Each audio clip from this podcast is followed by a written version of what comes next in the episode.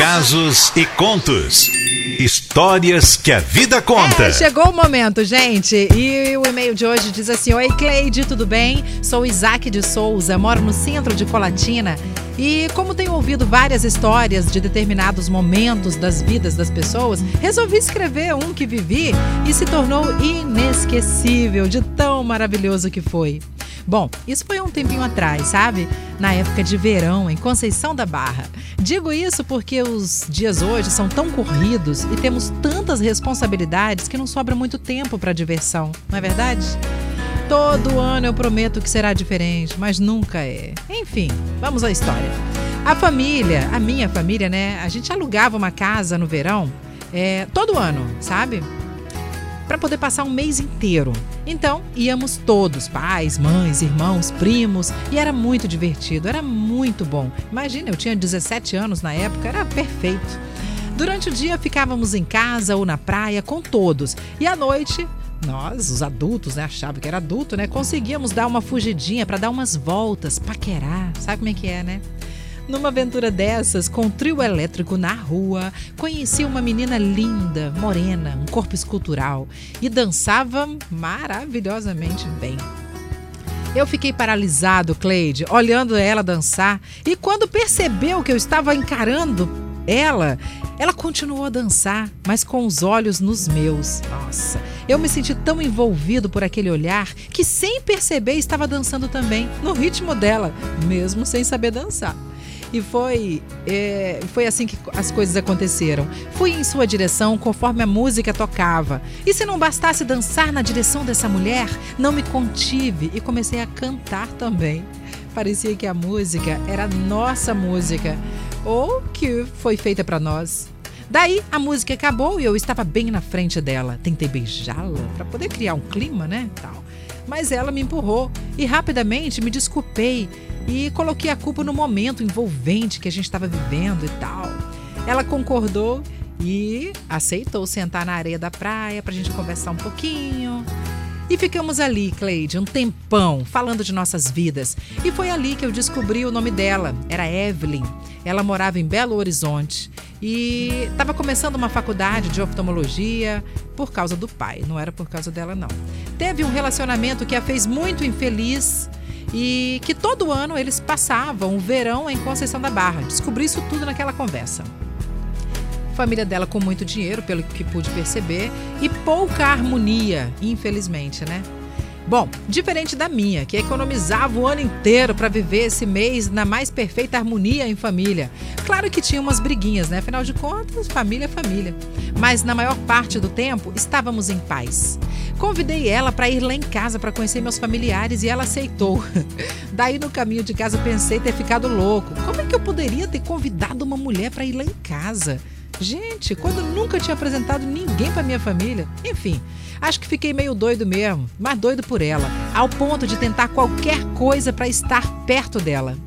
Bom, ela estava na hora e no local que marcamos e ainda mais linda que no dia anterior. Pessoal lá em casa, imagina, fazendo uma caranguejada, no meio daquela bagunça toda, era música alta por um lado, era mãe gritando com os filhos do outro, meus, os nossos pais pulando na piscina, uma zona, gente, uma verdadeira zona. Mas ela se amarrou, chegou rindo, meio tímida, mas meus pais deram logo um jeito de ela perder a timidez rapidinho e quase me matou de tanta vergonha. Coisa de paz, né? Vocês devem saber como é que é. Resumindo minha história, faltava duas semanas para irmos embora para Colatina. E ficamos juntos nessas duas semanas. Cada dia uma descoberta. Eu me apaixonei por essa mulher, Cleide. E acredito que ela tenha se apaixonado por mim também naquele momento conheci a família dela, bem diferente da minha. Tudo muito no lugar, as pessoas muito educadas, maravilhosas, do jeito delas. Voltamos para as nossas vidas e continuamos a nos comunicar por carta, telefonemas e chegamos a nos encontrar no outro verão. Mas não passou disso. Amor de verão, vocês sabem como é que é, né? O que vocês não sabem, ou talvez é, não saibam mesmo, é que a vida é maravilhosa. e sabe fazer tudo no momento certo. Sabe por quê? Há dois anos atrás eu fui num show da Ivete Sangalo que aconteceu lá em Guarapari. Eu e meus amigos, e pasmem, encontrei a Evelyn junto com suas amigas. Nos aproximamos, conversamos, na medida do possível, né? E combinamos de que se a Ivete cantasse a nossa música, que a gente daria um beijo. Hum, pois é, daria um jeito de se encontrar, aquela coisa toda, né? Mesmo sabendo que talvez a Ivete não cantasse essa música, procurei é, não perdê-la de vista notando que ela também não queria me perder de vista. Toda vez que eu olhava, ela estava me olhando, sabe? Lá pelas tantas da madrugada, nos aproximamos de novo e nos beijamos. E eu, como havia falado sobre a vida, pois é, olha o que ela apronta, gente. A nossa música foi a próxima que a Ivete cantou. Daí a gente não desgrudou mais, achando que isso era um recado, recado divino. Reacendemos a nossa chama, a chama do amor que passou de amor de verão para amor da vida. É, gente, eu me casei com ela seis meses atrás. Descobrimos que seremos pais daqui a sete meses e estamos felizes e radiantes da vida. Ô, oh, Cleide, vamos deixar a Bebeta cantar, falando de amor pra gente, para relembrar esses momentos. A música que marcou a minha vida é essa aqui, ó.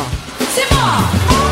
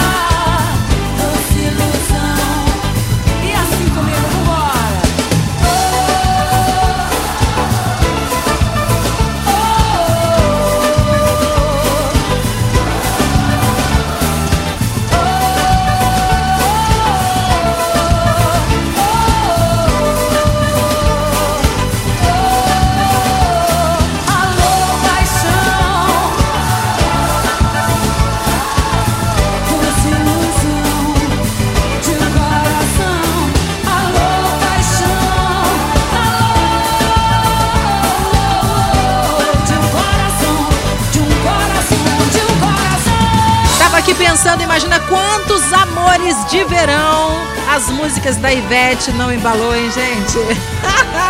de verdade, né? Nossa, muito bom, muito bom. Tem tanta música boa, gente, por aí. E música é vida, não é verdade? A gente ouve a música, lembra do momento, lembra da pessoa, lembra do que viveu. Casos e contos.